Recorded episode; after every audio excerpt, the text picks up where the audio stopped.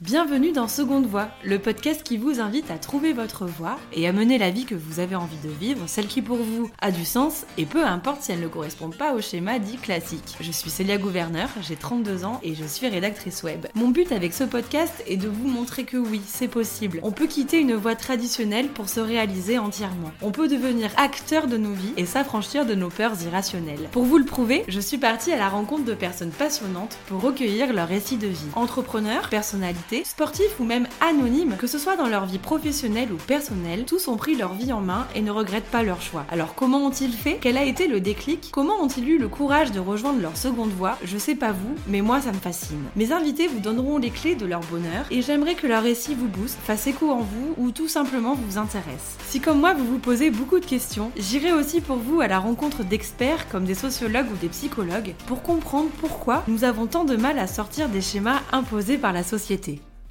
Pour ce troisième épisode, j'ai eu envie de prendre des nouvelles de mon ancienne collègue, Floriane Hoff. Elle est actuellement fondatrice du Boudoir du Bise et créatrice du podcast La Bise. Nous avons quitté à quelques mois d'intervalle notre ancienne boîte, très confortable, pour monter nos business. Floriane, c'est le genre de meuf que tu es contente d'avoir dans ton entourage. Enthousiaste, bienveillante, franche, et surtout, il faut le dire, c'est une vraie tueuse en social media. C'est aussi un épisode particulier puisque je passe de l'autre côté pour répondre aux questions de Floriane. Vous êtes quelques-uns à vouloir savoir qui se cache derrière Seconde Voix, alors pour les curieux, je vous livre quelques éléments de ma vie personnelle. Dans cette discussion, on revient pour vous sur nos vies d'avant, on vous donne nos astuces pour négocier une rupture conventionnelle et on vous raconte nos premières semaines en tant qu'entrepreneur avec nos hauts, nos bas et nos enseignements. On parlera aussi de nos situations respectives. Floriane, par exemple, est maman et enceinte du deuxième et elle a appris cette bonne nouvelle un mois avant de créer son entreprise. De mon côté, mon compagnon est aussi à son compte et il n'est pas toujours évident dans nos sociétés actuelles d'être un couple d'entrepreneurs. On a choisi de vous parler de nos situations respectives pour vous montrer que oui, aucune barrière n'est infranchissable. Bonne écoute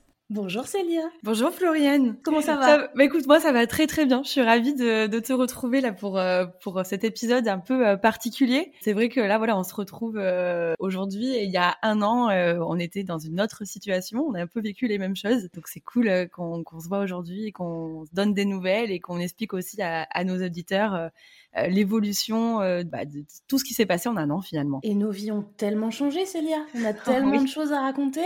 Cet épisode, on a voulu le construire euh, pour la simple et bonne raison qu'on s'est dit que ça pourrait être très utile à bon nombre d'entre vous, que ce soit les auditeurs de mon podcast comme celui de Célia, Peut-être que ce serait une bonne chose qu'on se présente et qu'on remette, un peu, qu'on remette un peu en contexte le pourquoi de cet épisode atypique, pour le coup. C'est ça. Et comment on se connaît aussi, peut-être. Et comment on se connaît.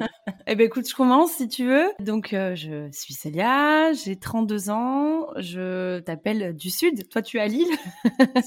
Moi, je suis euh, donc euh, à Antibes, à côté de Nice. Je suis rédactrice web, freelance. Donc, j'ai créé ma société en mars cette année. J'ai l'impression que c'était il y a déjà très longtemps, mais non, non, c'était, c'était il y a quelques mois. Et euh, je suis euh, la créatrice aussi du podcast euh, Seconde Voix. Merci. Moi, c'est Floriane. Je vais avoir 35 ans. J'ai eu un petit doute, c'est l'enfer. je suis lilloise, bretonne de sang et lilloise de cœur, comme j'aime le dire. Je suis la maman d'un petit Augustin qui a 3 ans et demi. Pour ma part, j'ai monté mon entreprise en mai. Ça s'appelle le Boudoir du Bise et l'objectif, c'est d'accompagner les femmes entrepreneurs à développer leur marque, leur entreprise, à donner plus de visibilité à leur entreprise via euh, du coaching en communication, en réseaux sociaux, en marketing digital, et le tout avec une pointe de développement personnel, alors j'y pointe, mais c'est beaucoup plus que ça, euh, autour de la confiance en soi notamment. Tiens, tiens, tiens. Tiens, tiens, On va beaucoup en parler, je pense. Probablement, effectivement. Moi, c'est vrai que j'ai voulu lancer ce, ce, projet parce que euh, ça fait plusieurs années que je suis au contact des entrepreneurs, notamment parce que j'ai vécu à Paris et qu'à Paris, j'avais une vie où j'étais vraiment en contact avec ces cibles et je me suis rendu compte qu'elles avaient toutes des talents de dingue, euh, mais elles avaient aussi beaucoup de croyances limitantes, beaucoup mm. de freins vis-à-vis de, du développement de leur activité, alors qu'elles étaient à temps plein sur, sur euh, cette euh, passion. Donc voilà, ça m'a donné envie de mettre à contribution mes dix ans dans la com avec, avec ces, ces passions et ces passionnantes personnes. Voilà. Et tu le fais bien. oui, c'est gentil. Non, non, mais en tout cas, je le fais avec passion et c'est vraiment ce qui m'anime pour le coup. Donc, ça fait du bien de faire quelque chose euh, qu'on aime. Ce sens. Mmh. Effectivement. On va peut-être expliquer aussi comment on se connaît. exactement, on va expliquer comment on se connaît. En fait, euh, Floriane et moi, on travaillait dans la même entreprise, qui est une école de commerce euh, très connu en France. On n'était pas du tout dans les mêmes services. On a été en lien finalement très peu. Hein, sur moi, je suis restée euh, deux ans dans cette entreprise. On a dû avoir peut-être échangé quoi une fois ou deux en visio, deux trois mails par-ci par-là. Donc moi, je m'occupais plutôt de la promotion des, des programmes master de cette école sur euh, le réseau euh, national. Et Floriane, je te laisse présenter l'activité que tu faisais. Et oui, moi, je suis restée cinq ans dans cette entreprise et j'étais en charge de la gestion des réseaux sociaux pour les sept campus. Donc je travaillais avec les équipes qui géraient les réseaux sociaux sur les différents campus de l'école. Je suis venue à toi parce que j'ai su que tu étais en procédure de rupture conventionnelle et c'était un projet euh, que je voulais mettre en place et j'avais besoin de toi parce que j'avais plein de questions et besoin de. Je me rappelle très bien ce jour-là où tu m'as, quand tu m'as appelé, c'était un week-end, je crois que c'était un dimanche après, un truc comme ça. Sur un gros coup de tête. Tu ouais, ouais. Allô, euh, Célia, c'est Ouais, c'est ça. Un dimanche pluvieux de novembre. Enfin, je me rappelle très très bien. Le coup de fil du bad, tu vois. Ouais, c'est ça.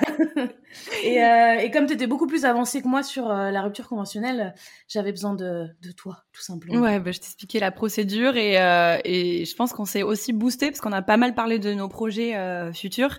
Et euh, ouais, ça a été un appel qui a été vraiment révélateur, révélateur complètement, mmh. complètement. Mmh. Et maintenant, on est en lien très souvent. Et je tiens à dire aussi que toi, tu m'as aidé aussi parce que donc tu as fait démarrer ma carrière aussi en rédaction web. Tu y as contribué puisque tu m'as présenté une de tes copines qui s'appelle Apolline Rosé ça nous écoute aussi. et donc Apolline euh, a été superbe avec moi, m'a vraiment expliqué le métier de rédactrice web, euh, m'a amené des, des, mes premiers clients. Euh, voilà, donc c'est aussi un peu l'ange gardien de, de, mon début de, de carrière dans, dans, le freelancing. Donc et c'est grâce à toi aussi, Floriane. C'est beau, c'est beau ce petit monde. Je pense que ce serait intéressant qu'on explique pourquoi on a voulu cet épisode. Pour moi, c'était important qu'on en parle aujourd'hui suite à, à ton idée de faire cet épisode ensemble parce qu'on s'est dit qu'on allait euh, faire un petit avant-après de nos vies en tant que salariés mm. et de nos vies quelques mois plus tard en tant qu'entrepreneurs, en prenant en compte bien sûr nos personnalités euh, différentes, nos projets différents, nos parcours, nos parcours, nos situations aussi dans l'entreprise en question à l'époque, etc. Et je pense que ça va être particulièrement riche. Donc euh, si le sujet vous intéresse ou si vous avez des personnes qui envisagent une rupture conventionnelle, bah, n'hésitez pas aussi à partager cet épisode. Ouais, parce que je pense que c'est important qu'on rappelle que finalement la rupture conventionnelle est un vrai levier pour euh, tous les créateurs d'entreprises et euh, donc voilà, on pourra peut-être vous expliquer aussi exactement comment ça se passe et peut-être les astuces euh, parce que souvent on stresse énormément avant de la demander, on se dit mais jamais ils accepteront, etc. Mais il y a quelques astuces selon moi qui sont primordiales pour que, mm. bah, en fait, que votre entreprise croit en votre projet et mm. vous laisse la possibilité d'aller jusqu'au bout. Oui, tu as raison. Et puis je pense aussi qu'on est mal informé sur euh, le soutien qu'on peut avoir. Euh, je parle de soutien financier. Mm, mm. euh, c'est un sujet. On a tendance à pas oser la rupture conventionnelle parce qu'on on se dit qu'on va vivre de rien jusqu'à ce qu'on génère un chiffre d'affaires avec notre entreprise, alors qu'en fait, on est malgré tout dans un beau pays où il se passe des choses intéressantes, même si la situation d'entrepreneur est parfois un peu précaire. On en reparlera. On en reparle. Moi, je pense qu'on va peut-être revenir aux origines. Et la question que je pose toujours à mes invités, et donc Floriane, je vais te la poser. Quel type d'enfance tu as eu, quel type d'enfant tu étais, et est-ce que ton éducation a construit euh, l'entrepreneur que tu es aujourd'hui? Waouh On commence fort. Alors pour ma part, j'ai pas du tout baigné dans le milieu de l'entrepreneuriat, quoique mes grands-parents avaient un bar à une époque, mais j'ai pas baigné dedans, hormis le fait que j'avais droit de squatter le bar, ce qui était quand même plutôt sympa. Cool. Par contre, c'est vrai qu'en repensant à mon enfance et à mon contexte familial, il y a quand même des choses qui m'ont probablement poussée vers le fait de devenir indépendante. Déjà, je suis la petite dernière d'une famille avec des grandes sœurs qui ont 9 et 10 ans de plus que moi, donc j'ai vraiment été ah couvée. Le, ouais, le petit bébé. Euh, Complètement. Ouais. Le, la, petite chouchoute, hein, on va pas se le cacher. Très au centre de l'attention, avec des activités qui euh, me mettaient aussi au centre de euh, tout ce qui se passait. J'ai fait du théâtre, donc j'étais sur scène. J'ai fait du piano au conservatoire, donc je faisais des concours sur scène. J'ai fait de la gym en compète, donc j'avais les concours. J'ai l'impression que tu vois qu'avec le recul, mhm. j'étais vraiment qu'on m'a toujours mis au centre de des gens, des groupes, etc. Il y avait aussi une grosse partie de créativité et alors euh, en y repensant, je me dis que à l'époque j'étais quand même particulièrement fonceuse et j'avais extrêmement confiance en moi, j'avais pas de barrière. Chose que j'ai l'impression que j'ai perdu au fur et à mesure de ma carrière. Et comment tu l'expliques ça? Euh, Je pense que ça, c'est parce que j'ai pas toujours fait les bons choix en termes de métier. Tous les métiers que j'ai faits, euh, ils ont été particulièrement enrichissants, mais je me suis sûrement un peu perdue. C'est-à-dire que par exemple, en prenant des postes liés euh, à la stratégie réseaux sociaux, j'étais beaucoup trop sur mon PC et pas assez au contact des gens. Ça, c'est un gros problème euh, et avec le recul, je me dis que effectivement, c'est là peut-être où je me suis un peu perdue. Alors il y a l'âge probablement, c'est que plus on avance en âge, plus aussi on a des enjeux, des contraintes qui font que bah, on peut pas forcément faire n'importe quoi et être aussi à l'aise que quand on est enfant. Euh, mais euh, je pense que j'ai pas toujours fait les bons choix professionnellement parce que l'objectif était vraiment, tu vois, d'avoir le CDI. Parce que j'ai été euh, éduquée comme ça, parce que j'étais en contact, voilà, avec avec des amis dont l'objectif c'était ça. Donc on a tous été poussés un peu vers le CDI. Et c'est vrai que l'entrepreneuriat n'était pas une option à l'époque. Et il y a un autre sujet aussi, c'est que mon père était militaire, pilote de chasse et ma maman était mère au foyer. Pilote de chasse, ton papa. Tu vois, ça je savais pas. Oui, ça existe dans les films. des choses. Top Gun. Ouais, ouais, je vois, c'est ton papa. Waouh. L'envers du décor, tu vois, c'est qu'il n'était pas souvent là et, oui. et que euh, ma mère avait euh, décidé d'être mère au foyer et de s'occuper de ses trois filles. Mais qu'est-ce qui se passe au bout d'un moment s'il y a divorce? Par exemple, dans mon cas, ça a été le cas. Ma mère, elle s'est retrouvée euh, bah, sans ressources financières, mm. hormis de la pension alimentaire. Et en fait, moi, j'ai eu un déclic à 15 ans en me disant, il est hors de question que je, je vais être indépendante. Ouais. Complètement. Et à un moment, j'avais même un objectif hallucinant, c'est de me dire, je veux gagner plus que mon mec, tu vois. Et ah un jour, c'est arrivé, j'ai dit, hey chérie mais, euh, Et en y repensant, je trouve ça absurde, mais en même temps, voilà, c'est un truc qui me... oui, mais ça s'explique parce que tu, ce que tu as vécu. Complètement. Tu t'es construite aussi comme ça, ouais. Et, d'ailleurs, euh, je trouve que ça fait sens avec ton activité euh, d'aujourd'hui qui est d'accompagner les femmes entrepreneurs. Oui, je pense que tout est lié en fait. Il n'y a pas, il n'y a pas de hasard et euh, en tout cas pour ma part, quand tu fais un retour sur mon parcours, c'est assez naturellement que je me suis orientée sur cette activité. Effectivement. Et j'ai aussi beaucoup, beaucoup de sujets dans mes coachings sur le fait que quand mes clientes, par exemple, sont mamans, comment elles gèrent le fait d'être maman. Parce qu'on entend souvent une entrepreneur, oui, elle a choisi l'entrepreneuriat pour s'occuper de ses gosses plus facilement. Et moi, ça me rend euh, folle parce que c'est pas du tout ma manière de fonctionner et la manière de fonctionner avec mon conjoint. Donc, euh, il y a un vrai sujet aussi autour de ça. Et euh, je suis un peu militante, j'avoue. J'aurais aimé aussi connaître et que nos auditeurs resituent ton parcours avant l'école de commerce dans laquelle on travaillait. Peut-être les, les, postes les plus marquants qui t'ont aussi amené à ce que tu fais aujourd'hui. Pour ma part, comme je te disais, je suis bretonne, donc j'ai euh, étudié et travaillé à Brest, Rennes, Paris et Lille, dans cet ordre-là. Ce qui fait qu'en 10 ans, on a quand même beaucoup bougé. bien bougé, ouais. Euh, c'était euh, par choix, on s'ennuyait assez vite dans les différentes villes et c'était important pour nous de pouvoir bouger. Et ça fait du coup un peu plus de 10 ans que je travaille dans la com et le marketing sur des postes en agence de communication ou chez l'annonceur. Et les postes que j'ai euh, que j'ai eus étaient euh, chef de projet, responsable com, responsable réseaux sociaux. Voilà, globalement, c'était quand même beaucoup de gestion de projet autour de la com externe et euh, du digital. Et avec le recul, je me suis dit que j'ai toujours été un bon petit soldat. J'étais un peu le cliché de la salariée qui remplit ses objectifs, le bon petit soldat, euh, celui ouais voilà qui fait d'air, euh, celle sur qui on peut compter. Euh, la salariée modèle qui, eh qui ben, compte pas ses heures, qui est enthousiaste. Ouais, mais sans le vouloir en fait, hein, clairement. Parce que tu étais passionnée. Oui, oui, ouais, complètement. Et c'est aussi pour ça que j'ai souvent changé de boulot, c'est que en dehors de ma dernière entreprise, au bout de deux ans en général, je bougeais parce que j'avais tellement donné que que peut-être j'avais fait le tour et que j'avais besoin de voir autre chose. Ouais, tu te lassais assez vite. Ça, c'est un point commun que, que l'on a. Euh, oui, complètement. Ah ouais, complètement. Moi, c'est, je me lasse aussi très rapidement. Euh... Bizarrement, depuis que je suis à mon compte, je ne me lasse pas, ce qui est plutôt bon signe. Rien ne dit que dans deux ans, on changera d'activité. Hein. Aussi. On sera ah toujours entrepreneur probablement. C'est ça. Mais on aura peut-être changé d'activité. Ah oui. Aucune barrière et aucune limite, et c'est ça qui est génial avec euh, l'entrepreneuriat. Ouais, tout à fait. Et en fait, euh, à chaque expérience pro, en tout cas les grosses expériences pro, j'ai quand même eu l'impression d'être un peu bridée. Tu vois, bridée dans les projets, dans le cadre de mes missions qu'il y avait sur ma fiche de poste, c'est-à-dire que, euh, notamment dans notre ancienne entreprise, euh, ce que faisait euh, la personne qui était qui faisait de la créa, ça m'intéressait et j'aurais aimé aller voir concrètement ce qu'elle mmh. faisait parce que ça m'intéressait. Mais en fait, on avait tellement une grosse charge de travail, on était tellement cadré dans nos missions que voilà, je me suis sentie bridée. J'étais pas mmh. malheureuse, mais j'ai eu au fur et à mesure ce sentiment de de pas être accompli, tu vois, de pas être épanoui et parfois le sentiment aussi de, de perdre mon temps et de pas être utile. Et ça, ça a été un vrai sujet. Il y a eu euh, une perte de sens au fur et à mesure du temps dans cette dernière expérience euh, professionnelle. Et je me suis un peu retrouvée dans, enfermée dans ma routine. Et le sujet de la routine, c'est un vrai sujet, que ce soit dans la partie, la sphère pro ou la sphère personnelle. Mmh. C'est un truc que je combats, c'est un truc qui me fait peur.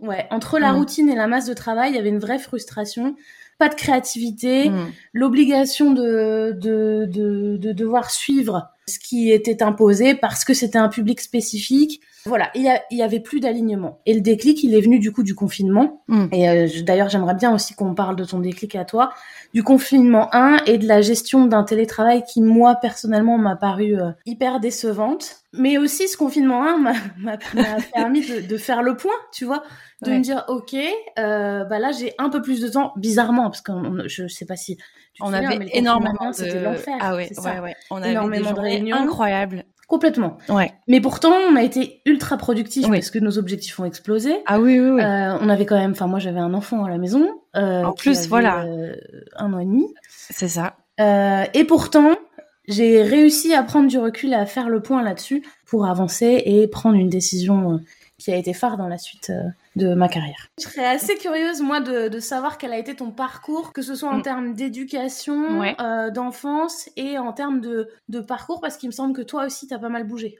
En termes d'éducation et d'enfant, j'étais euh, une enfant très gaie, très très joyeuse, et mes parents disent toujours que je posais énormément de questions, surtout tout le temps, tu vois. Enfin, il regardait les infos. Euh, enfin, c'était un peu vraiment le rendez-vous. Et ça allait toujours d'ailleurs le rendez-vous familial autour du canapé. Et je crois que mon père devait euh, baisser le son à chaque fois parce que je posais la question Ah, mais pourquoi le président il a dit ça? et nanana.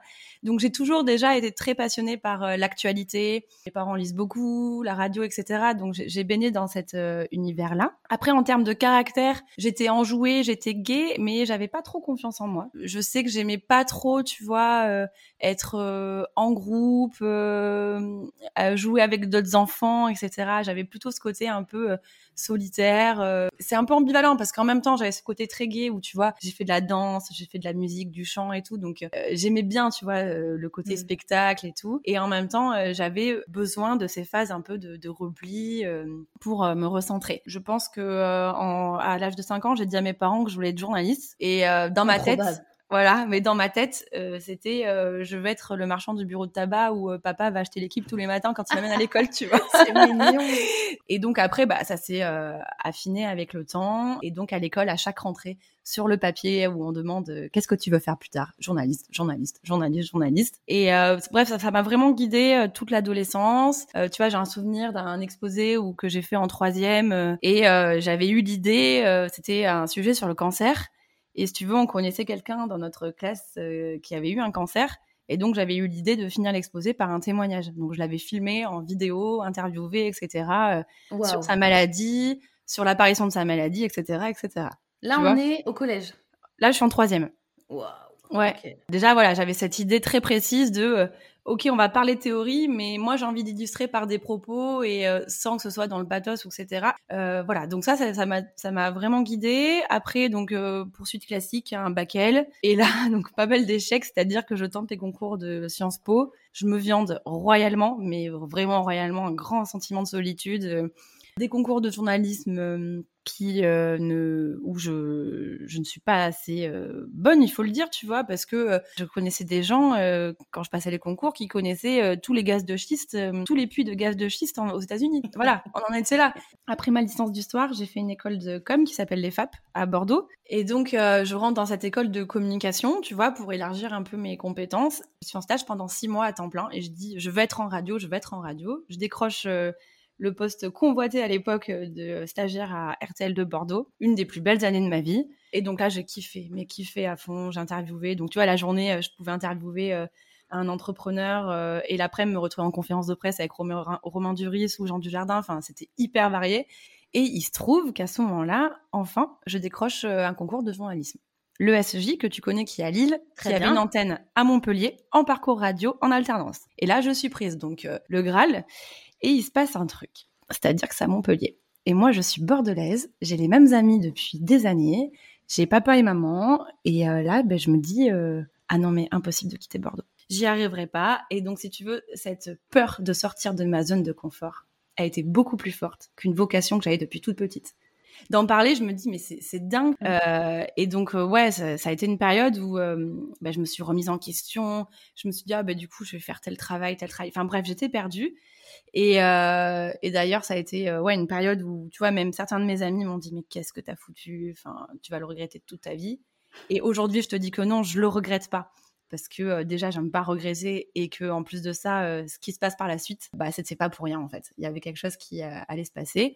Je vois une annonce un jour de une école de, dans le digital à Bordeaux de assistante d'admission ça veut dire s'occuper du recrutement des, des, futurs étudiants, organiser des salons, des portes ouvertes, etc. J'ai vécu exactement la même chose. Pareil, moi j'ai été prise à Sciences Po Rennes pour un master en management des médias et il y avait deux gros stages à Paris pendant deux ans et moi j'étais à Rennes et j'ai refusé de partir, euh, de quitter Rennes parce que je voulais pas aller euh, à Paris. Alors je me suis trouvé des excuses, hein, j'avais besoin de sous, du coup je pouvais pas me payer ça, mais en fait c'était juste des excuses. Euh, j'ai jamais assumé le fait de me dire que j'avais juste peur de quitter Paris pour un master de fou. Enfin, il y avait 25 places en France, c'était la folie. J'ai pris un master, un deuxième master RH complètement bidon qui m'a servi à rien mais j'ai pas de regrets puisque puisque ça m'a permis de faire plein de belles choses aussi effectivement. Mais c'est fou comme on peut avoir des craintes et comment on n'a pas forcément été poussé.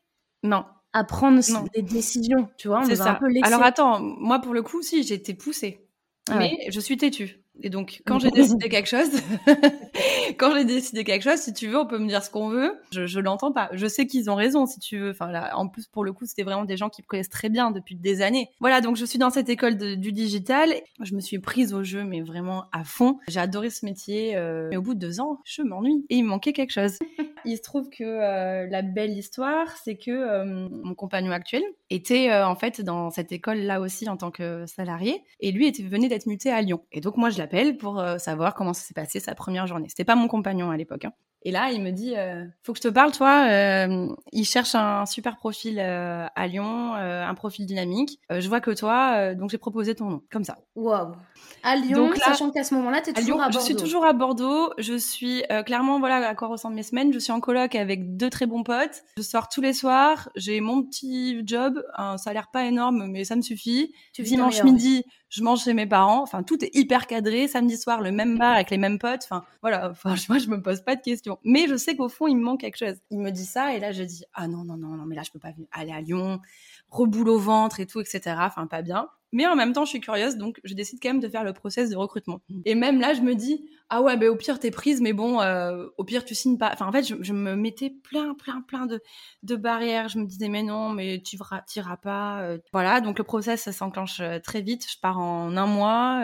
et là, je peux t'assurer que je me rappellerai toute ma vie de mon dernier soir à Bordeaux et de mon arrivée à Lyon. Une boule au ventre, mais c'est ce que j'allais te demander. Comment tu vis la situation, toi qui avais refusé de quitter Bordeaux pour euh, une formation de fou euh, Là, tu quittes Bordeaux. Comment tu vis la situation? Je quitte Bordeaux pour un poste où je ne connais personne dans cette ville à part euh, bah, la personne qui m'a parlé de, de, ce poste, qui est mon conjoint actuel. La veille, en fait, je suis en larmes quand même dans le salon de mes parents et j'ai cette phrase de ma mère qui m'a motivée. Mes parents, en fait, sont partis vivre à Tahiti quand ils avaient l'âge de 20 ans. À l'époque, il n'y avait pas WhatsApp, pas Facebook et tout. Et donc ma mère me dit bon, écoute Célia, euh, nous, on est partis à l'âge de 20 ans, on n'avait jamais pris l'avion à l'autre bout du monde et à l'époque, il n'y avait pas Facebook, WhatsApp et tout et on avait, on a appelé nos parents qu'une fois en un an et sinon c'était des lettres. Donc toi, c'est bon, hein, euh, juste à une heure d'avion en EasyJet, ça, ça va le faire, quoi. Ça allait mieux jusqu'à ce que je me retrouve dans l'appart que j'avais sous-loué à Lyon. Et je pense, première fois de ma vie où je me retrouve dans un calme et confrontée à moi-même. C'est-à-dire que euh, je me suis retrouvée toute seule et euh, tu sais un peu le truc de se dire ok ben qu'est-ce que je fais maintenant et en fait qui je suis? En fait euh, ben j'ai plus tous ces gens là pour édulcorer mes journées et je, je suis mm. face à moi-même. Donc ça a été assez difficile mais bref après bon prise dans le boulot tu sais comment c'est ces boulots là dans les écoles c'est très prenant. Donc prise à fond dans le boulot je commence à me faire des copines etc je sors. Puis au final un an après j'ai la proposition donc de l'école de commerce dans le sud Et ça tombait très bien puisque donc mon compagnon, lui, était en train de monter sa boîte parce que lui aussi est entrepreneur et donc était en train de monter son centre de formation euh, en développement web dans le sud. Est-ce que en acceptant ce CDI, tu te dis aussi que ça va te permettre de, soutenir un peu votre euh, foyer, votre couple, ah, bah ouais. dans la mesure où Arthur monte sa boîte et que toi, du ah coup, tu assures un revenu euh, régulier. ouais, et bien sûr que ça rassure. Ça le, je pense que ça l'a rassuré lui aussi. Ça nous a permis aussi pendant ces deux années d'assumer parce que lui, du coup, il a fait une rupture donc il s'est retrouvé avec un, chômage, voilà, donc un peu moins de revenus. Et donc, ouais, ça, ça nous rassurait. Et je pense que ça rassurait même notre entourage, nos parents ou quoi, de savoir qu'il y avait un, un poste stable. Mais le problème, c'est que, on en reparlera tout à l'heure, mais je n'étais pas heureuse. Eh ben, parlons-en. Alors, ça fait quoi? Ce que, ce que tu disais, en fait, je me lasse très vite. Et pour le coup, ce poste-là, je le faisais déjà depuis quatre ans euh, dans d'autres écoles. Et au final, quand tu le dupliques, c'est souvent la même chose. Ce que j'ai mal vécu, c'est que moi, donc, je venais d'une structure finalement qui était euh, un peu en mode start-up. On a une mm. idée, on fait et on voit ce qui se passe. Et euh, je peux aller aider mes copines à la pédagogie, je peux écrire un article, je peux ci, je peux ça. Je me retrouve dans un poste où en gros on me dit voilà ton travail, c'est ça, c'est ça, et tu ne déborderas pas. Et petit à petit je dis ah mais attends, euh, là il y a ça qui fonctionne pas sur euh, sur euh, par exemple l'organisation de telle ou telle chose. Voilà moi ce que je pourrais proposer. Pourquoi on n'organiserait pas une réunion avec un autre service et on voit ce qu'on pourrait mettre en place pour améliorer l'expérience étudiant. Ah non, c'est pas ton taf, c'est pas ton c'est pas ton service. Toi, tu fais que ce qu'on te demande. Et ça, je peux pas. J'ai été écoutée, mais le problème c'est mm. que je, on ne pouvait pas déplacer ce plafond de verre qui est voilà, c'est c'est un très grand groupe, il y a beaucoup de salariés, il y a des services et c'est comme ça, il y a des process à respecter. Et c'est vrai que quand j'ai une idée en tête, j'aime pas qu'on me dise non en plus, tu vois bon, après, finalement, j'ai laissé passer. Je me dis, écoute, t'es bien payé, tu vis dans le sud, c'est cool, euh, tout se passe bien, t'as des avantages, parce que ces avantages-là étaient énormes. Euh, les tickets resto, les primes ci, les primes ça, les horaires. Moi, mon chef, il m'avait dit, quelque chose que j'avais trouvé particulièrement euh, brillant. Euh, d'ailleurs, Damien, si tu passes par la big up, il m'avait dit euh, moi, les horaires que tu fais, alors tu respectes parce que on a un cadre, on a une convention mmh. collective qui fait que on a forcément des horaires à respecter. Mais pour moi, le plus important, c'est que le taf soit fait. Et je trouve que c'est vraiment une belle manière de faire parce que mmh. par exemple, quand j'étais en agence, tu partais à 19h fin de journée, on me disait t'as pris ton après-midi? Ouais, ouais. Euh, et qu'en général, tu finissais plutôt à 21, 22 euh, pour rien en plus, parce que de toute façon, tu auras toujours du boulot. Donc il y avait aussi cette histoire mm. de d'horaire qui était, euh, qui nous permettait d'avoir un super avantage. Une, vie autre que notre vie professionnelle. Ah ouais, complètement. Ouais. Donc ça, c'était un super avantage. Et pour le coup, mon manager aussi hein, me disait, écoute, tant que le travail est fait, enfin, vraiment, il avait une confiance en moi mais euh, voilà, j'étais j'étais pas pas heureuse et euh, et finalement je tournais en rond parce que ce qu'on me demandait de faire, je le faisais déjà depuis cinq ans et je n'avais pas de bulle créative si tu veux pour me stimuler. Donc voilà, je faisais bien mon travail, je le faisais euh, rapidement, c'était efficace, euh, les objectifs étaient faits, les gens étaient contents, mais j'étais plus du tout du tout stimulée. Il y a eu un déclic? Donc juste après le confinement, un soir, je dis à mon compagnon, tu me poses plus de questions sur mes journées. Et il me sort, bah ouais, en même temps, euh, à chaque fois, ça va pas. J'ai dit, ok, donc là, en fait, mais il a fait, bien évidemment, il a fait exprès de me dire ça pour me faire réagir. Mais moi, là, je me dis, ok, donc en fait, je suis devenue cette nana-là, quoi. J'ai 31 euh, ans et euh, je n'ai rien à raconter de mes journées. Et eh ben, moi, je cette nana-là C'était pas le fait que, que je disais que mes journées se passaient mal, c'était le fait que j'avais rien à raconter, que c'était voilà. tous les jours ou quasi tous les jours la même chose. Exactement. Et du coup, tu sais, enfin, t'as rien à raconter, puis comme ça se ressemble, bah, t'es pas stimulé, t'es pas mm. enjoué, t'es pas enthousiaste, donc euh, bon, à cette époque, je commence à pas mal écrire, euh, notamment pour sa boîte, mais pour d'autres personnes, pour rendre service, etc. Et euh, un jour, il me dit, mais qu'est-ce qui te rendrait heureuse? Je dis, bah moi, ce qui me rend heureuse, c'est d'écrire et de poser des questions. Donc, je dis, comment je fais pour, euh, pour le journalisme revient ah ouais. au galop. À fond, mais à fond. Et en fait, après un entretien avec mon manager de l'époque, qui me fait comprendre qu'en fait, il peut rien faire pour moi, pour me stimuler, etc. Là, je me dis, ok, bon, ben, j'ai plus rien à faire là. Et, et ce soir-là, je le savais déjà, mais ce soir-là, mon compagnon me dit, mais en fait, pourquoi tu te mettrais pas à ton compte? Et tu euh, fais rédactrice web Et bizarrement, alors qu'on avait déjà parlé des mois et des mois auparavant, là, je me dis, bah ouais, en fait, pourquoi pas? Et là, à ce moment-là, on est à quelle période? On est, on est, on est en juillet, euh, juillet 2020. Ouais, ouais, juillet 2020. Et donc, euh, je mets en place une stratégie euh, dans ma tête de comment négocier la rupture co. J'en parle à une de mes collègues et elle me dit Ah non, mais impossible, tu n'auras jamais ta hmm. rupture co. Ça n'a jamais été fait, impossible. C'est pas dans la culture d'entreprise. c'est pas dans la culture. Donc là, je me décourage et encore une fois, euh, mon compagnon, donc tu vois, il est quand même très présent dans ces moments-là, me dit non mais attends, enfin, qu'est-ce qu'ils en savent? Ils ont, ils ont déjà demandé. Euh, euh, toi, tu as tes arguments, tu as tes trucs. Euh, non, non, tu t'arrêtes pas à ça. Il y a souvent beaucoup de gens qui disent ah mais non, ça peut pas se passer comme ça, etc. Mais ils n'ont jamais tenté eux-mêmes. Je ne sais pas quel était ton cas, mais pour ma part, le fait de partir en démissionnant, c'est-à-dire en n'ayant pas à l'époque du moins d'allocation chômage, c'était exclu. Exactement. Pas en prenant un risque de mettre en difficulté mon foyer. Oui, parce que toi, en plus, tu avais voilà ton foyer, c'était euh, aussi voilà. Et moi, il me fallait absolument euh, le chômage parce que euh, mon compagnon était en fin, arrivé en fin de droit.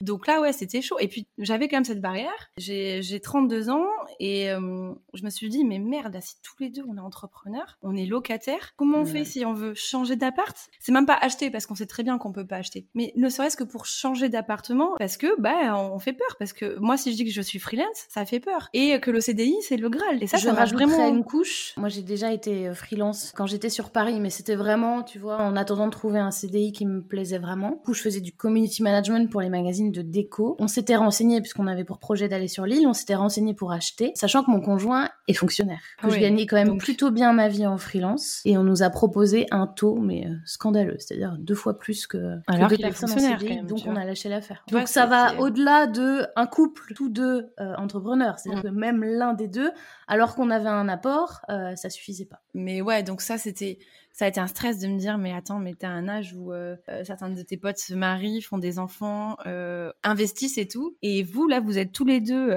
au chômage. Comment on va faire etc donc ça ça a été une barrière qui a été assez compliquée pour moi. Tu vois c'était plus la sortir de mon confort et et, et la sécurité que un problème par exemple ça peut arriver de légitimité ou de me dire non mais je serais pas capable et tout ça, j'avais confiance, tu vois, quand même en mes compétences. Pour finir, euh, l'été se passe et je reviens en septembre au boulot en me disant bon, on verra pour demander la rupture co, on laisse un peu traîner, on verra. Sauf que j'ai craqué. voilà, je suis totalement fatiguée et perdue et que j'ai plus l'envie et que euh, le matin quand je me réveille, j'ai pas la boule au ventre, mais j'ai pas d'envie, tu vois, j'ai pas le, feu, la flamme en moi. Et donc le soir même, j'ai créé un mail à mon manager en lui demandant euh, une visio, un entretien en visio, ce qui n'était pas physiquement sur place euh, avec moi euh, dans le sud. Je lui fais part de mon projet. Il était 9h du matin. Il accueille très bien. Il me comprend, il me soutient. Il, avait senti le truc. Il avait senti, il me connaissait. Je l'avais plus ou moins préparé aussi. Il m'a même dit, je trouve ça beau de réaliser ces, ces projets et fais-le tant que tu n'as pas encore d'enfant d'ailleurs, tu vois, ça pourra, ton histoire pourra le contredire. Hmm. Et euh, en tout cas, voilà, il m'encourage à fond. Et chose incroyable, à 15h, il m'appelle pour me dire que ma rupture co est acceptée. Alors, soit on voulait vraiment se débarrasser de moi, tu vois. Mais envoyer un, un, courrier aux ressources humaines, parce que la procédure, mail. idéalement, la procédure, c'est que t'en parles à ton chef, et après t'envoies un mm. courrier ou un mail au RH pour leur faire la demande. En fait, si tu veux, j'en ai parlé à mon chef, parce que sa chef était aussi euh, Mine plus 2, mais aussi mm. La directrice RH. Donc, si tu veux, je, voulais qu'elle le sache. Et donc, je lui dis, moi, je veux m'entretenir avec elle, je veux lui expliquer les choses, je veux défendre mon projet, euh, je veux pas passer par la voie classique, euh, faire mon courrier. Euh, et en fait, bah, tu vois, ça, ça a fonctionné. Elle a dit, bah, ok, la rupture co est acceptée parce qu'elle a un projet de reconversion, parce qu'il est viable, parce qu'il correspond aussi à ce qu'elle était et ce qu'elle a fait avant. Mm. donc, ok, on la laisse. Et là, il est 15 heures. Et tu te dis, donc en fait, j'ai attendu pendant des mois et des mois en me disant, c'est pas possible. Et là, en 6 heures de temps dans une journée, ta vie, elle change, quoi. Mm. Tu te dis, mais c'est fou. là, tu signes pour un préavis de combien de temps, du coup? On te... Alors, ah oui. t'impose un ah. préavis, tu négocies Non. Alors, ce que, ce que je leur dis, euh, pour que ça soit accepté, je leur dis, voilà, là, il y a une rentrée qui vient de faire, d'être faite, on est en septembre, et il y a une seconde rentrée en janvier. Moi, j'assure la campagne commerciale pour la rentrée de janvier. Je reste avec vous jusqu'en janvier. Ça vous laisse largement le temps de recruter, etc. Euh, moi, ça me laissait le temps aussi de, tu vois, de, de, partir bien, de faire les choses bien, de pas laisser l'équipe en galère, etc. Ils m'ont dit, tu veux partir quand? Et donc, je dis mi-février, je pars. Et ils ont dit, ok. Et après, si tu veux, j'ai eu des rendez-vous RH, mais administrativement, tu sais, pour faire un dossier euh, pour la directe. Donc, la directe, c'est un organisme, en fait, qui va valider la rupture co, qui va euh, voir s'il n'y a pas de, d'abus, de faille, d'abus, parce que la rupture conventionnelle est consentante du point de vue du salarié. On a vraiment fait des choses très, très bien. Et je remercie pour le coup euh, les Et mon manager de l'époque parce qu'ils m'ont permis de, de construire mon projet. Et si j'ai un conseil à donner d'ailleurs concernant la rupture co, ne soyez pas non plus pressé de partir très vite. Si vous le pouvez, après je comprends que parfois il y a certaines situations qui émotionnellement sont très difficiles, mais si vous le pouvez, n'essayez pas de partir vite. D'un parce que c'est bien de partir euh, proprement et de faire les choses bien. Voilà. Pour le côté émotionnel aussi, voilà, on se pose, ça, ça, se prépare bien, on a le temps de se préparer. Et aussi, ça permet de mûrir votre projet. Et moi, mm. en fait, pendant cette et période, commencer à bosser dessus. Même. Exactement. Voilà, de commencer à bosser dessus parce que du coup, j'avais plus de charge mentale, j'avais plus de poids, je me sens soulagée. Donc je faisais mon travail pour cette école-là, mais entre midi et deux, le soir, ben, je commençais à prendre des rendez-vous avec euh, euh, mon futur comptable, euh, regarder, je me, je, me, formais, je cherchais des clients, etc. Donc en fait, cette période de six mois peut paraître très longue entre le moment où on me dit oui et le moment où je pars. Il y a quand même quelque chose que je pense qu'on doit préciser, c'est le fait que nous, on part de cette entreprise-là sur des relations saines. On n'a pas de difficultés avec nos managers, on vit pas des situations compliquées de type harcèlement, burn-out, etc. On a la chance de suivre un process qui est quand même plutôt fluide. Et je te rejoins sur le fait que quand c'est possible, ça sert à rien de se précipiter parce que il y a aussi une marque de respect pour ton manager, pour ton entreprise et pour ton équipe de ne pas t'en aller du jour au lendemain. Enfin, en tout cas, moi, je le vois comme ça parce que j'avais très bonne relation avec tous ces gens-là. Et je te rejoins aussi sur le côté émotionnel, c'est-à-dire que tu fais quand même le deuil du salariat d'une entreprise, que ça se passe bien ou non, tu mm. fais quand même un deuil et que c'est quand même une bonne chose de pas te retrouver du jour au lendemain quand tu pars pour l'entrepreneuriat, seul devant ton PC à ta maison en disant OK, euh, je fais quoi maintenant? Donc c'est vrai que la partie, euh, moi aussi, le, préavis m'a permis de construire euh, les fondations de mon entreprise de manière hyper sereine, tout en continuant à bosser. Alors certes, moins, on va pas se le cacher, mais en sentant que tes ailes sont en train de se déployer. Exactement. Et du coup, bah toi, tu m'as appelé, je crois, deux trois semaines, euh, non, ouais, deux trois semaines après, tu as su que j'avais négocié ma rupture mm. co, parce que du coup, bah tout le monde le savait finalement, je l'avais annoncé. Et, quand je parlais de rupture co à mes différents collègues, ils étaient comme toi, ils me disaient non non, bah, alors là, tu, mais tu, tu rêves, tu rêves, ma pauvre n'arrivera jamais, Floriane. Tu fais encore le bisounou. J'étais là, bah, je vais tenter puisque j'ai rien à perdre. Tu m'as appelé et ce jour-là, j'étais surprise parce que pour moi, pour le coup, t'étais, euh, tu laissais rien transparaître, tu vois, d'un, d'un quelconque, euh, pas mal-être, mais d'une lassitude, par exemple. On ne voyait pas ça. Moi, j'avais pas eu d'écho, etc. Je pense que j'avais besoin que quelqu'un d'autre que un ami proche, mon amoureux, j'avais besoin que quelqu'un qui soit moins proche et peut-être moins dans la bienveillance. C'est pas, c'est pas ton cas, mais euh, voilà, ma moitié m'a toujours dit que euh, je pourrais devenir présidente de la République. Mais c'est ma moitié, donc c'est génial, c'est un super soutien, mais ça a moins d'impact que une collègue que tu connais un peu, mais pas trop. Mm. Et moi, quand tu m'as dit, euh, écoute Floriane, c'est faisable, je dis pas que tu l'auras, mais n'hésite pas à faire ça, ça, ça, proprement. Est-ce que tu as bien pensé à ça? Est-ce que tu as mm. réfléchi à ça? Est-ce que tu es prête à dire ça? Ça m'a reboosté, ça m'a donné confiance en moi, et je crois que c'est aussi pour ça que tu as été un pilier de ce projet-là, parce que ça m'a permis de sauter le pas, de raccrocher, d'aller voir Thibaut en lui disant c'est bon, j'ai eu Célia, rupture conventionnelle demain. C'est improbable et en plus, à aucun moment, je n'ai jamais eu aucun regret. C'est-à-dire que euh, au moment où je signe ma rupture conventionnelle, je me connais très bien, je m'attends soit à être surexcitée, soit à être en panique, voire au bord des larmes. Surexcitée parce que euh, c'est tout moi, c'est-à-dire quand je me lance dans quelque chose, je donne tout, ou au bord des larmes parce que euh, voilà, je suis une madeleine et que j'avais quand même vachement de peur vis-à-vis, effectivement, et tu l'as évoqué, du confort de vie qu'on avait. Et je m'étais dit, Floriane, tu as un peu plus de 30 ans, tu peux juste pas rester dans une situation professionnelle qui te convient parce que tu as des bonnes conditions de travail et des collègues sympas,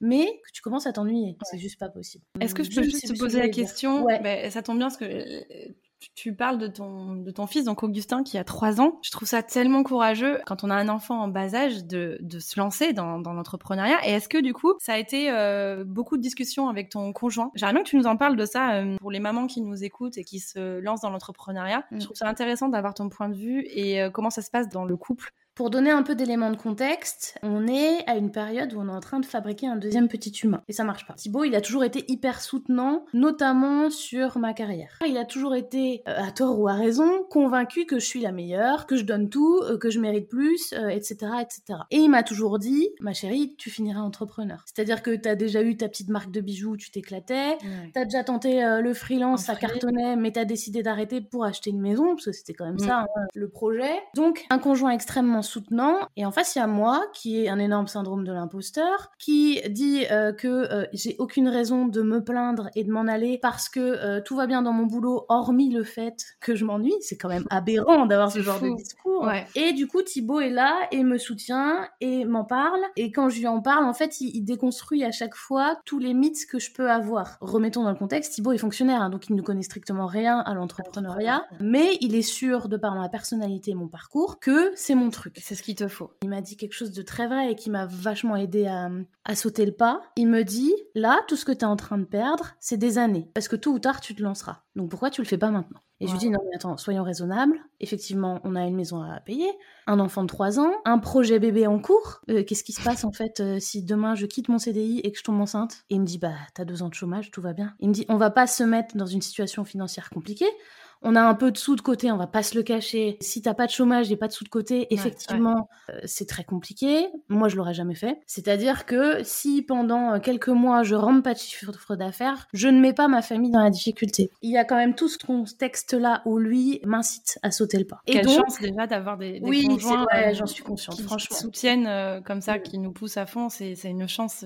énorme. À fond. Et puis en plus, moi, je le vois avec mes clientes aujourd'hui. J'ai quand même beaucoup de clientes qui ont du mal à faire valoir que leur euh, entreprise, c'est une vraie entreprise avec des perspectives de développement auprès de leurs proches, que ce soit conjoint ou famille. Euh, j'ai notamment une, euh, une cliente qui est créatrice de bijoux, qui a un talent fou, certainement beaucoup d'avenir pour sa boîte parce que il y a un vrai travail d'artisan derrière. Et elle me dit, j'arrive pas à prouver à ma moitié que j'ai du talent et que ça va se développer et que c'est pas juste une lubie en fait. Non, mais là, je pense que c'est vraiment lié à notre société et qu'il y a un vrai travail derrière. Et un jour, j'ai une question d'Augustin puisque Hmm. de par son âge, il me demande quel est mon travail. Quand il pose la question à son papa, c'est facile. Son papa, il est douanier, donc son papa lui dit bah j'arrête les bandits qui veulent passer de la drogue. Et encore, il a peut-être fait plus light encore. Et après, à moi, il me demande. Et là, je suis là. Alors, je fais en sorte de dire qu'une école qui oh coûte une blinde, c'est génial auprès d'enfants, d'étudiants. Enfin, je me perds dans le truc et je me dis mais Flo, mais t'es d'un chiant pardonnez-moi le terme, quand t'expliques ce que tu fais de ta vie, comment ça se fait que tu t'arrives pas à mettre un peu de paillettes dans ton truc, alors que t'as un, un super poste. Mais un enfant de 3 ans et à mon fils, je n'ai pas réussi à faire croire quelque chose, tu vois. Euh, difficile. Ouais, ouais. Et je me suis dit, ok, bon bah là, c'est euh, c'est la goutte d'eau. C'est euh, en fait, Flo, t'es pas fier de ce que tu fais. Ça mêlé à ce qui s'était passé ces derniers mois, la prise de conscience, le télétravail, le confinement et ton appel, où je me dis, let's go, stop. et Thibaut me dit un truc très vrai. Il me dit, mais si ça marche pas, tu perds quoi? Je suis, bah quand même, je perds un job qui me plaît, un chef qui me plaît, une équipe, des copains. c'est quand même pas rien. Il me fait, oui, mais tu pourras retourner en, ça dans le salariat si tu vois que ça marche pas. Ça me rassure. Et le lendemain, du coup, j'envoie un texto à mon chef qui n'était pas sur l'île pour lui dire, il faut qu'on s'appelle. Et on s'appelle il est un peu tombé des nues. Il s'y attendait pas du tout. Il s'y attendait pas du tout. Il s'attendait à ce que je lui dise que j'étais enceinte, puisque je lui avais dit que. D'accord, t'avais ton projet, projet en cours. Il tombe des nues et il me dit euh, Oui, je, je, comprends. Enfin, je comprends pas que tu t'en ailles parce que c'est ça m'embête, mais je comprends que t'aies des envies de tester l'entrepreneuriat et ce serait bien malvenu de ma part euh, de, de le critiquer ou quoi que ce soit. Donc euh, voilà ce qu'on va faire. Et là, il m'explique. Alors, la procédure, idéalement, c'est que tu envoies une lettre. au RH, que tu expliques aussi ton, ce qu'il en est, ton mhm. projet, et que tu en parles aussi de vive voix. Et puis moi, en parallèle, je vais quand même en parler à la, DRH pour qu'elle l'apprenne aussi de, par un autre, euh, un autre euh, biais. Je suis en panique. Hein. Là, je me dis, euh, en fait, si j'annonce que je veux partir et qu'on me refuse le fait de partir. C'est-à-dire qu'en fait, mon chef sait que je veux m'en aller, mmh, quid de la confiance qu'on a. c'est ça. À ce moment-là, je m'attendais à être soit en panique, soit surexcitée. Et en fait, je suis hyper zen. Hyper sereine, méconnaissable, la meuf. Je suis confiante. Alors, je suis pas confiante vis-à-vis de la réponse officielle, mmh. euh, mais je suis confiante vis-à-vis de ma décision. Je sais que je vais m'en aller. Je sais pas dans quel contexte. Peut-être que ce sera dans six mois, parce que si mmh. on refuse la rupture conventionnelle, je vais rester un peu plus. Et là, j'ai qu'une envie, en fait, c'est de monter ma boîte, de créer mon site web, de travailler sur mon et, et, puis, euh, la RH me dit que qu'on me donne l'accord. Alors là, je tombe un peu dénue, hein, parce que heureusement que j'étais au courant que toi, tu vu l'accord, parce mmh. que c'est vrai qu'autour de nous, Bah, la rupture conventionnelle, ça se faisait pas. Et j'ai l'accord, et là, pareil, zen. Je suis hyper zen et hyper reconnaissante aussi qu'on m'accepte. Et on me dit, euh, tu pars dans six mois. tu voulais partir quand, toi? Alors moi, j'avais, alors je m'étais dit que de toute façon, on n'allait pas me laisser partir en un mois parce qu'il fallait recruter quelqu'un, le former, que j'étais la seule personne à pouvoir le former. Donc moi, j'imaginais pas une seule seconde qu'on me dise de partir demain. Donc je m'étais dit, allez, pour être raisonnable, le temps de faire les choses proprement en termes de recrutement et le temps aussi pour moi de lancer les choses de mon côté tranquillement, j'avais dit trois mois. Et là, on me dit, non, non, le 6, euh, ça va être hyper long, hyper compliqué de trouver quelqu'un à recruter pour ton poste, tu te rends pas compte. J'appelle mon chef et je lui dis, euh, enfin, six mois, je, je tiendrai pas. Enfin, mmh. ou alors, euh, ou alors je passe trois mois à rien faire parce que j'ai plus envie. Enfin, je, je, je, vois pas. Et je suis un peu en panique et euh, je décide d'envoyer un mail à la directrice des ressources humaines. Et je, en fait, je décide d'être méga transparente et de lui expliquer mon projet. Je veux faire ce que j'ai toujours fait. Euh, ce sera pas du tout concurrentiel. Mais surtout, euh, sache que je pars en, hyper bon terme, que je suis hyper reconnaissante mmh. et euh, que euh, de toute façon, moi, je veux que les choses soient bien faites, je veux participer au processus de recrutement, je veux former la personne, etc. Tu vois, ça, ce mail, je trouve qu'il est, à mon avis, il a été hyper déterminant. Pareil, une autre astuce, euh, quand vous demandez une rupture co, essayez de cibler euh, la, personne vers qui vous pouvez défendre votre projet. C'est peut-être pas forcément euh, la personne auquel vous pensez en, tout premier, mais c'est une personne qui peut avoir beaucoup d'influence, une certaine capacité d'écoute et d'analyse. Et surtout, deuxième chose aussi très importante, même si vous avez des conflits ou des rancœurs, ne parlez pas de négatif. Mhm. Essayez de retenir que le positif. Et c'est ce que tu as fait très bien dans ton mail, en fait. Tu t'es adressé à la bonne personne, tu as défendu ton projet et en plus, je pense que cette personne est sensible à ce projet-là. Tu dis que tu as passé des super belles années et euh, en fait, ce que tu veux, c'est... C'est hyper sincère en plus. voilà, c'est ça. Mais bien sûr, c'est hyper sincère. Tu demandes juste à ce qu'on te laisse libre parce que tu as un autre projet. Et donc, j'explique et je lui dis, voilà, six mois, ça me paraît un peu aberrant. Je vous propose quatre. Et en quatre mois, euh, on fait le nécessaire pour recruter quelqu'un, que je la forme, qu'elle soit au taquet, cette personne, quand je m'en vais. Et elle me dit, euh, très beau projet, c'est d'accord. Et, et, par contre, la responsable RH me rappelle juste après en me disant, euh, par contre, tu ne dis rien à personne pendant un mois à peu près, le temps de signer les papiers. Mais c'était hyper dur parce que j'avais d'autres collègues, collègues proches à qui j'avais envie d'en parler, mais je pouvais pas. Puis t'as envie de partager le truc aussi, bah, euh, etc. moi, dans la mesure où ça me mettait quand même dans une position très compliquée et où ça me mettait très mal à l'aise, notamment vis-à-vis de mes collègues que je voyais tous les jours, mais qui n'étaient pas euh, dans mon équipe, dans le sens où j'étais pas leur manager, j'ai quand même commencé à laisser des petites pistes je, me disais que tout allait aller très vite après et que, euh, et que je leur devais quand même d'être transparente. Euh, donc je l'ai vraiment dit qu'à deux personnes, ça m'a fait un bien fou. Ils m'ont soutenu à fond. Alors, ils étaient euh, un peu en panique vis-à-vis de la suite, mais ils n'étaient pas surpris parce que de toute façon, ça faisait un moment que j'en parlais. Et j'ai une collègue qui m'a dit Moi, je le vois, hein, que euh, tu es moins à fond qu'avant. Et là, euh, je pense que tu l'as vécu aussi. Tu rentres dans l'étape de préavis où tu commences à construire ta boîte le soir. Vaste sujet. ouais. en fait, complètement habité par cela. C'est-à-dire que la moindre contrariété dans ton taf actuel, c'est pas grave, on va la résoudre. voilà. En fait, soulagé et donc ton, ton cerveau est 100% disponible pour envisager la suite. Mm. Toi, du coup, ça, pendant trois mois, tu as bossé euh, sur ton projet. Quatre mois de soir. En plus, tu as, Augustin. Donc, moi, tu veux, tu veux c'était facile. Oui, le quand après c'était euh, le samedi matin. Mais voilà, mm. il y a aussi Augustin. Euh. Ouais. Alors après, c'est arrivé souvent aussi que je bosse le week-end et que, et que je dise à Thibaut et à Augustin.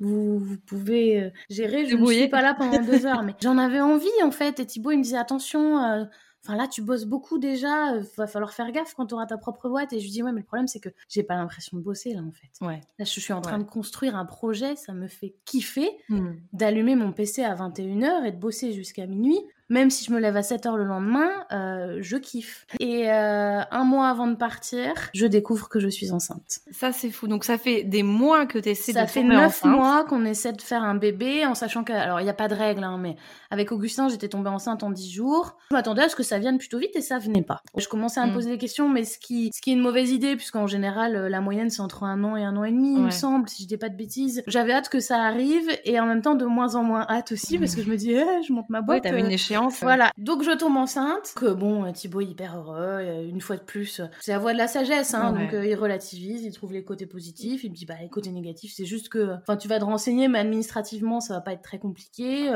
Donc il me rassure et j'appelle mon chef le lendemain Pour lui dire. un mois de partir, hein, c'est ça? Pour lui annoncer. Alors, je, avec le recul, je ne sais pas du tout pourquoi je lui ai annoncé euh, tout de suite, hormis le fait que je l'apprécie. Il n'y avait aucune raison que je lui dise tout de suite. Tu vois, j'étais enceinte de trois semaines, c'était ridicule. Et, et, il me dit Ah, Floriane, quand le corps est aligné avec l'esprit, bah voilà, tu, tu te sens libre, tu as pris ta liberté, donc tout refonctionne. Et en fait, euh, je me dis, ouais, bah purée, une fois de plus, il a raison. Il a tellement eu raison, bien sûr. Ouais. C'est que j'ai complètement lâché prise sur le truc parce que j'étais focus euh, sur ma nouvelle boîte et que je me sentais bien et libérée et délivrée. et, euh, un point, euh, voilà, je peux pas m'empêcher de me le dire. Je sais pas si c'est vrai, si c'est un coup de bol. Mais la, la coïncidence est, quand même euh, belle et ouais. Et en fait là, je décide. donc j'appelle. J'avais déjà commencé à travailler avec une coach business, donc une personne qui fait le même travail que moi aujourd'hui. J'appelle cette personne et je lui dis c'est la merde. Enfin, je, fais quoi? je, je suis enceinte et. Oui, parce qu'il y avait la question de se dire donc euh, toi, pour, pour préciser, tu es donc, euh, tu vas être au chômage, hein, donc euh, demandeuse d'emploi, et ta boîte est une auto-entreprise. Et donc la question est de savoir, bah, est-ce qu'il y a un congé maternité? Enfin, tu, sais pas tout ça. Tu et j'avais un projet de société moi au début. J'avais un projet de société, et quand je découvre que j'ai une grossesse, j'appelle le cabinet d'experts comptables avec qui tu m'avais mis en relation. Number. J'ai un monsieur au téléphone qui me dit effectivement monter une SASU maintenant, franchement, il n'y a pas d'intérêt. Donc effectivement, je pars sur une micro-entreprise et, quand j'appelle ma coach business, euh, en fait, à l'époque, j'avais prévu de lancer un programme en ligne avec des contraintes techniques que je n'avais pas. C'est-à-dire que j'avais pas du tout la formation et que j'avais plein de trucs à apprendre sur le paiement en ligne, enfin des choses euh, quand même assez poussées. Et là, du coup, en en, parlant euh, avec ma coach business, je lui dis non mais je vais pas me, je me sens plus de me lancer sur un projet d'envergure pareil. Je vais faire du coaching individuel et sur mesure, c'est-à-dire que mes clientes vont me dire voilà ma problématique c'est ça, mais ça a ses limites parce que tu vends ton temps et qu'au bout d'un moment, en fait, tu es limité sur le nombre de clientes que tu peux accueillir. Aussi, c'est ça. Donc moi, je me sens dans ma zone de flow quand je suis en coaching avec ma cliente, mais c'est énormément de boulot en amont aussi pour travailler, créer leur workbook, créer le contenu du coaching, etc. Ce qui fait que tu es limité dans le temps et qu'avec X clientes, ben, c'est difficile de prendre plus. J'avais déjà commencé à communiquer sur... J'avais teasé un peu sur le fait ouais, sur ce que j'allais faire, etc. Euh, et là, euh, énorme engouement. Donc, euh, c'est-à-dire qu'en 7 jours, je signe 5 clientes. Waouh, qu'est-ce qui se passe en fait là je, suis en panique, rien n'est prêt, j'ai pas de site web, je suis en train de me former sur WordPress. J'avais l'impression de pas être en mesure d'assumer. Et en fait, rien n'était propre. Et je me suis dit au, bout d'un moment, écoute, il y a quelqu'un qui te rabâche tout le temps. Mieux vaut fait que parfait. C'est-à-dire que rien ne sera jamais parfait, ton site ne sera jamais nickel.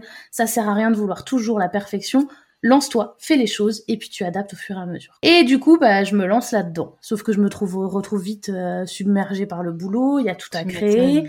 Aujourd'hui, tu accompagnes combien de, de, femmes là en ce moment? Alors, j'ai commencé à lever le pied là. Voilà, voilà, là tu lèves le pied parce que euh, bah, ouais, je suis dans mon septième mois de grossesse. J'ai décidé aussi euh, de lever le pied parce que pour ma première grossesse, j'étais tellement focus boulot que euh, j'ai été arrêtée de force et sur mon dossier c'était marqué prémisse de burn-out parce que je ne pensais que boulot et pas du tout à ma grossesse. Donc là, j'ai largement levé le pied. je finis mes coachings au fur et à mesure. J'avais en général deux séances de coaching d'une heure et demie à deux heures euh, par matinée, par demi-journée. Donc j'étais euh, certains jours à quatre heures de coaching par jour, ce qui est épuisant. Ça doit être très épuisant parce que tu donnes tellement de ta personne que ouais. ça plus la préparation de chaque coaching et tout, c'était n'importe quoi. Mais voilà, euh, j'apprends. Je me suis rendu compte que ça n'allait pas et du coup c'est un modèle que que je reproduirais pas dans cette manière-là et ça a pu aussi prouver que mon projet de base était le bon.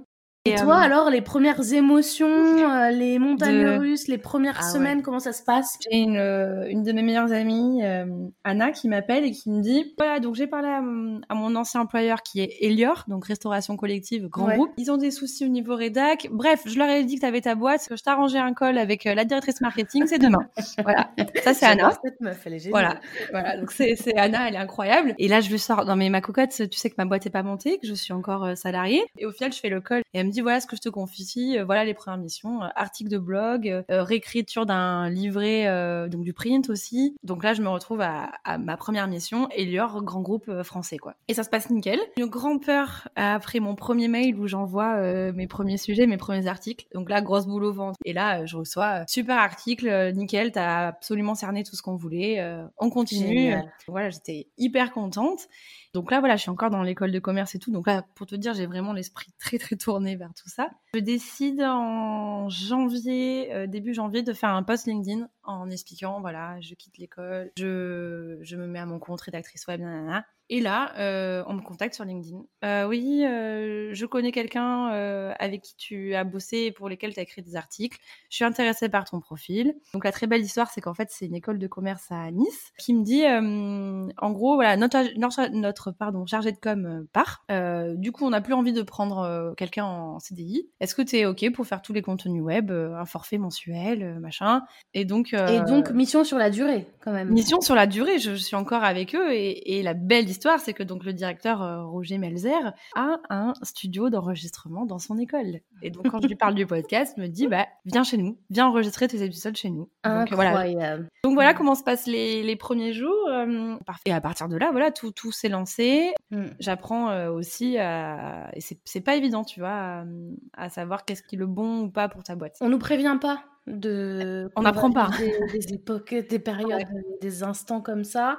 On rebondit on apprend et c'est ça qui rend un peu euh, la chose euh, compliquée. Euh, moi je suis passée par une, une période très compliquée sur l'activité que je voulais mettre en place ouais euh, depuis toujours, j'avais plein d'idées et l'activité phare qui est euh, à peu près celle que je fais aujourd'hui, je me suis rendu compte que ça se faisait beaucoup. J'en ai d'ailleurs fait un épisode de podcast qui s'appelle Mais ça a déjà été fait et c'était vraiment ça. J'ai développé un, blocage en me disant je voulais vraiment faire ça, mais il y a d'autres qui le font, d'autres qui ont moi je serais là euh, et ils le font bien. Donc enfin je vois pas pourquoi j'irais me mmh. lancer là-dedans, c'est quand même dangereux. Des proches entrepreneurs notamment m'ont dit oui elles le font mais avec leur manière notre personnalité aujourd'hui, à mon avis, c'est tout aussi important que l'activité que tu exerces. Et c'est ce ah, sur quoi je travaille beaucoup aussi avec mes clientes. C'est apprenez à vous démarquer mm. en étant vous-même aussi parce que vous allez attirer des clients, des clientes qui, vous, ressemblent. En fait, avec le recul aujourd'hui, euh, je me dis non mais c'est, t'as quand même plusieurs pizzerias dans une ville, t'as quand même plusieurs architectes, t'as de tout. Et pourtant, euh, tout le monde euh, s'en sort plus ou moins, tu vois. Et d'ailleurs, on, on, parle de blocage, ça m'intéresse de savoir. donc, tu que des femmes. Est-ce que tu penses, et c'est pas du tout un sujet homme contre femme, mais est-ce que tu penses que les femmes en général ont des croyances limitantes, peut-être un peu plus élevées, ou qui les handicapent un peu plus que les hommes? C'est l'une des raisons pour laquelle j'ai voulu travailler avec des femmes entrepreneurs. Je connais du coup bien leurs problématiques et la deuxième raison pour laquelle je suis partie euh, sur euh, les femmes entrepreneurs, c'est effectivement toute la partie euh, manque de confiance en soi, croyances limitantes, barrières qu'elles vivent beaucoup plus. Moi, ce que j'ai pu voir, que ce soit avec un public étudiant via notre ancienne entreprise, via mes proches ou ce que j'ai pu rencontrer ces dernières années, c'est que un homme qui se lance, qui lance sa boîte, ça va être par ambition, c'est ce que les gens vont se dire. Globalement, hein, je, mmh tu caricatures. J'exagère les traits, je mm. caricature. Euh, et les femmes, c'est souvent pour plus de flexibilité pour leur enfant. Et il y a souvent aussi un manque de confiance en elles qui se développe quand elles deviennent maman. Euh, je m'attendais pas à ça. Pour moi, quand tu devenais maman, en tout cas moi, ce que, j'allais te dire, ça a été plus le contraire, tu vois. Ça, t'amène une force, tu vois. C'est ça. Sauf que il y a tellement de choses qui sont ancrées dans notre société sur le fait d'être entrepreneur plus mère. Il y a euh, ce problème-là qui fait qu'elles manquent de confiance, qu'elles ont des freins quand il s'agit d'aller là où elles, on ne les attend pas. C'est-à-dire que beaucoup d'entre elles n'oseront jamais ou alors auront des difficultés à contacter un business angel, faire une levée de fonds. Elles peuvent avoir des freins sur les offres, l'activité, euh, leur stratégie de communication. Donc oui, il y a ces barrières limitantes. Aujourd'hui, on a des moyens aussi de les dépasser. Ça, c'est important aussi de s'en rendre compte puisque c'est top et c'est peut-être le plus difficile de s'en rendre compte, mais après, il faut aller au-delà de ça et il faut se bouger pour, pour essayer d'aller plus loin. Donc, en structurant en amont son entreprise via euh, des gens qui font le même métier que moi, par exemple, pour faire en sorte que ton entreprise soit la plus alignée possible avec toi, tu aussi le fait de travailler sur ton identité de marque, c'est-à-dire comment tu te démarques vis-à-vis des autres. Tu as plein de choses comme ça, tu as des outils, les l'ikigai qui est un outil japonais qui est mm. formidable.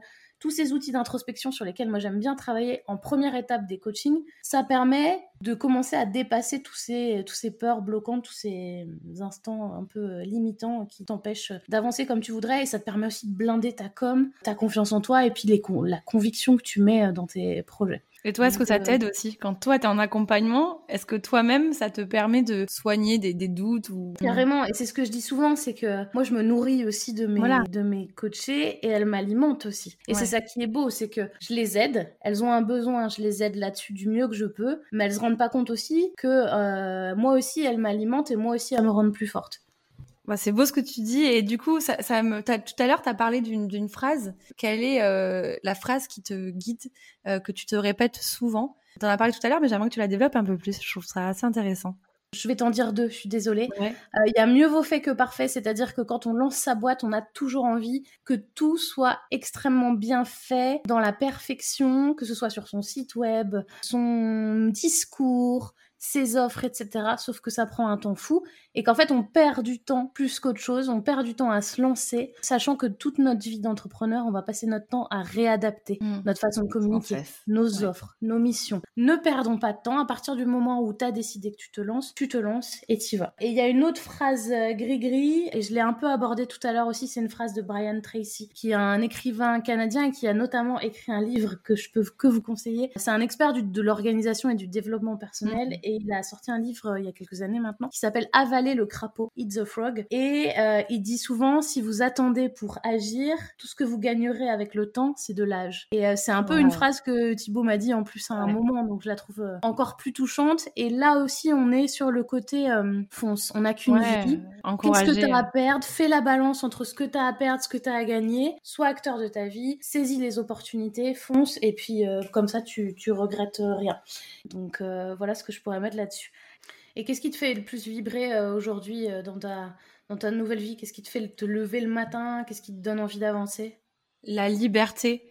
Alors, bien sûr, tu as la liberté euh, des horaires ou quoi. bien évidemment, c'est super, cette flexibilité, mais moi, c'est surtout la liberté de créer ce que j'ai envie de créer. J'ai une idée, et eh ben, je peux la faire. Et je la teste auprès de mes clients. Ou tu vois, là, pour le coup, le podcast, il y a encore un an, euh, ma rupture co n'était même pas signée. Et là, en un an, il y a, il y a eu mes clients, il y a le podcast, et, et je sais qu'il y a encore, encore plein de projets. Donc c'est ça qui me, c'est l'impression d'avoir un champ des possibles qui, qui est immense, euh, d'être libre, d'être euh, celle que je suis, de fonctionner comme je veux avec mes clients. Et voilà, c'est cette liberté en fait de faire, de mener ma boîte comme j'ai envie de la, la mener, sans qu'il y ait quelqu'un qui une hiérarchie ou quoi que ce soit. Ça c'est hyper plaisant. Et toi? Moi, ce qui me fait le plus vibrer, c'est de me sentir utile à un public déjà qui est, que je trouve particulièrement inspirant. Mais le fait de voir mes clientes gagner en confiance en elles et de déployer leurs ailes et de se révéler, c'est euh, c'est une immense fierté, quoi. Je les vois, elles arrivent, elles me contactent, elles sont toutes bloquées sur un sujet et à la fin, euh, elles sont prêtes à prendre le taureau par les cornes et, euh, et elles ont explosé toutes leurs leurs barrières limitantes. Et c'est dans ces moments-là, je me dis, ok, bah, ce que tu fais là, ça a un sens, quoi? C'est utile, ça a un sens tu fais du, du bien aux gens et c'est beau. Et euh, la deuxième raison aussi, c'est c'est pareil, c'est le fait que bah, je m'organise comme je l'entends. C'est-à-dire que cet après-midi, euh, si j'ai envie, euh, j'allais dire d'aller courir, mais, euh, mais ne serait-ce que d'aller faire du sport ou du shopping cet après-midi parce que je me sens mm. fatiguée ou pas envie, et bah c'est ok et je travaillerai ce soir. c'est ça. Et c'est aussi pour ça que moi je dis souvent aussi que attention, l'entrepreneuriat c'est pas fait pour tout le monde non plus. Moi il y a des gens qui me disent «Oh, mais comment tu fais pour être habillée, lavée à 9h Ben parce que en fait je suis contente d'aller bosser parce que je sais qu'il faut que je sois un peu disciplinée, mais à côté de ça tu as des entrepreneurs qui vont aller laver à 13 heures et c'est d'accord. Enfin, mais tout le monde n'est pas fait pour ça. L'instabilité financière, logistique, etc. Émotionnellement, ça peut tout seul. très dur. Bosser tout seul, euh, c'est-à-dire bosser tout seul aussi. Il y a aussi une autre chose importante, c'est de réussir à se détacher du regard des autres, notamment ceux qui ne sont pas entrepreneurs. C'est-à-dire que je sais pas si tu es passé par ces phases-là où euh, tu as des gens qui ont au moins l'honnêteté de te le dire, mais qui te disent mais euh, tu gagnes ta vie comment ça marche? T'as tellement de mythes autour de l'entrepreneuriat, notamment sur euh, nos fonctions, que euh, faut réussir à se détacher des, autres. Euh, il y a aussi beaucoup d'envieux, mais mm. qui se rendent pas du tout compte des contraintes aussi qu'il y a derrière, de l'administratif, de, l'instabilité dont je parlais juste avant, etc. Et, et seconde voie, c'est aussi pour ça que j'ai voulu faire ce podcast, c'est que on n'est pas obligé, tu vois, tout le temps de faire les choses parce que les choses se font comme ça en fait. Les secondes voies, c'est aussi pour ça, c'est pour décomplexer, déculpabiliser et montrer que tant qu'on est aligné avec qui l'on est et avec ce que l'on veut faire, ça va, ça suffit, c'est ok. Oui, et puis il y a quelque chose qui ressort aussi des, histoires que tu vas raconter euh, avec tes invités, c'est euh,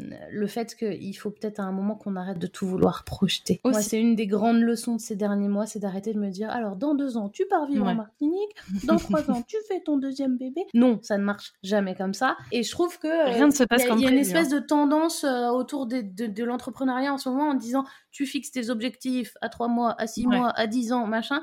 Oui, c'est très bien, c'est bien de savoir où est-ce qu'on va, mais peut-être qu'il faut aussi laisser la part à euh, des opportunités, des surprises, des nouvelles, des idées qui arrivent comme ça parce que euh, ce jour-là, tu vois, euh, t'es bien et et au final, le projet de podcast, et là, tu vois, il y a d'autres projets qui se dessinent, bah, ils sont arrivés naturellement, en fait, sans que j'ai eu besoin, tu vois, de faire un tableau Excel avec mm. tel objectif. Moi, j'ai besoin pour le d'objectifs sur deux ou trois mois. Ouais. Sur un an, c'est exclu, mais ça, ça m'intéresse même pas, en fait. C'est-à-dire que j'ai essayé de le faire parce qu'en bon petit soldat, comme d'habitude, euh, j'ai suivi des webinars et je trouvais ça, je suis admirative de, de ces gens qui, qui arrivent à s'organiser sur 1, 3, 6 mois, 1 an, 3 ans, 6 ans. Oui, euh, mais je, je, ne peux pas. Euh, donc à, chacun aussi de trouver son orga sur cette façon de penser pour éviter de se sentir un peu étouffé par ce qu'on nous assène constamment. Et ça vaut pour tout, hein. ça vaut pour les réseaux sociaux, ça vaut pour ton organisation, ça vaut pour tous les sujets. Bah ouais, finalement, effectivement, une des conclusions du podcast pourrait être aussi de, effectivement, se faire confiance, croire en cultiver sa propre personnalité, ça rejoint ce que tu disais tout à l'heure, mm. arrêter de se comparer aux autres et, euh, faire en sorte d'être aligné et d'être heureux. C'est juste ça en fait. Finalement, le job, il est pas si difficile, tu vois, quand tu prends du recul. Juste être en accord avec soi-même, tout simplement. Mm. Ouais, ouais, c'est pour moi, c'est euh, la clé pour être, euh, pour se sentir mieux et et plus sereine pour la suite, effectivement. Euh, si nos auditeurs euh, ça, veulent qu'on approfondisse peut-être certains sujets, qu'on parle peut-être plus en longueur sur la rupture co, sur, euh, sur d'autres choses, par exemple les statuts, etc., on, peut imaginer de vous répondre sur un autre épisode ou voilà. Bien sûr. N'hésitez pas à, mm. à, nous dire parce que c'est vrai qu'on a on a beaucoup parlé, peut-être qu'on a aborder certains sujets, euh, pas assez en Peut-être qu'on est passé un peu vite sur certaines choses parce qu'on avait plein de choses à se dire. alors pour rien vous cacher, on a quand même un timer devant nous et on est quasiment à deux heures d'enregistrement et on se dit oh mon dieu, on va passer 12 euh, jours à monter cet épisode. aussi, euh, mais mais oui, c'est vrai que voilà, si vous avez des questions, des remarques ou envie d'approfondir des choses, n'hésitez pas. Et puis bah, j'espère que ça vous a plu. En tout cas, moi j'ai adoré ce moment avec toi. Merci, merci à toi. Je, suis ravie qu'on ait fait merci pour euh, l'invite cette conversation. Bah ouais, bah merci du coup parce que je suis aussi sur ton invité sur ton podcast. On va euh, poster euh, cet épisode chacune sur nos chaînes de podcast. Et je vous invite à suivre Floriane sur ses réseaux sociaux, donc le, le boudoir du bise, parce que pour le coup vous avez les coulisses aussi de l'entrepreneur, ses astuces, ses coachings. elle partage beaucoup avec vous, donc n'hésitez pas à la suivre, le boudoir du bise. Et sans bullshit toujours. Et vous pouvez suivre aussi Célia sur LinkedIn Célia Gouverneur et sur Instagram Seconde Voix underscore podcast pour euh, suivre ce formidable podcast. Et je pense que tu nous réserves de sacrés bons moments, donc j'ai hâte de connaître la suite. Bah écoute, tu seras bien bienvenue pour un prochain épisode en tout cas, avec grand plaisir. Bon, bah, Allez, bah, bonne journée. Je t'embrasse Floriane, à bientôt. Ciao, à bientôt. J'espère que vous en savez plus sur la rupture conventionnelle. Pour le prochain épisode, on sort de cadre. On va marquer une pause dans les histoires de reconversion pro pour s'intéresser au choix de vie personnel. Dans 15 jours, vous découvrirez la nouvelle vie d'Antoine et Justine qui ont tout quitté pour vivre à bord du voilier qu'ils ont retapé. Si Seconde Voix vous plaît, je vous invite à vous abonner sur votre plateforme préférée et pour les adeptes d'Apple Podcast, pensez s'il vous plaît à me mettre une note ou un commentaire. Je sais que c'est pénible et que vous avez autre chose à faire, mais en faisant cela, vous m'aidez à rendre Seconde Voix bien plus visible. Alors merci à tous et à dans 15 jours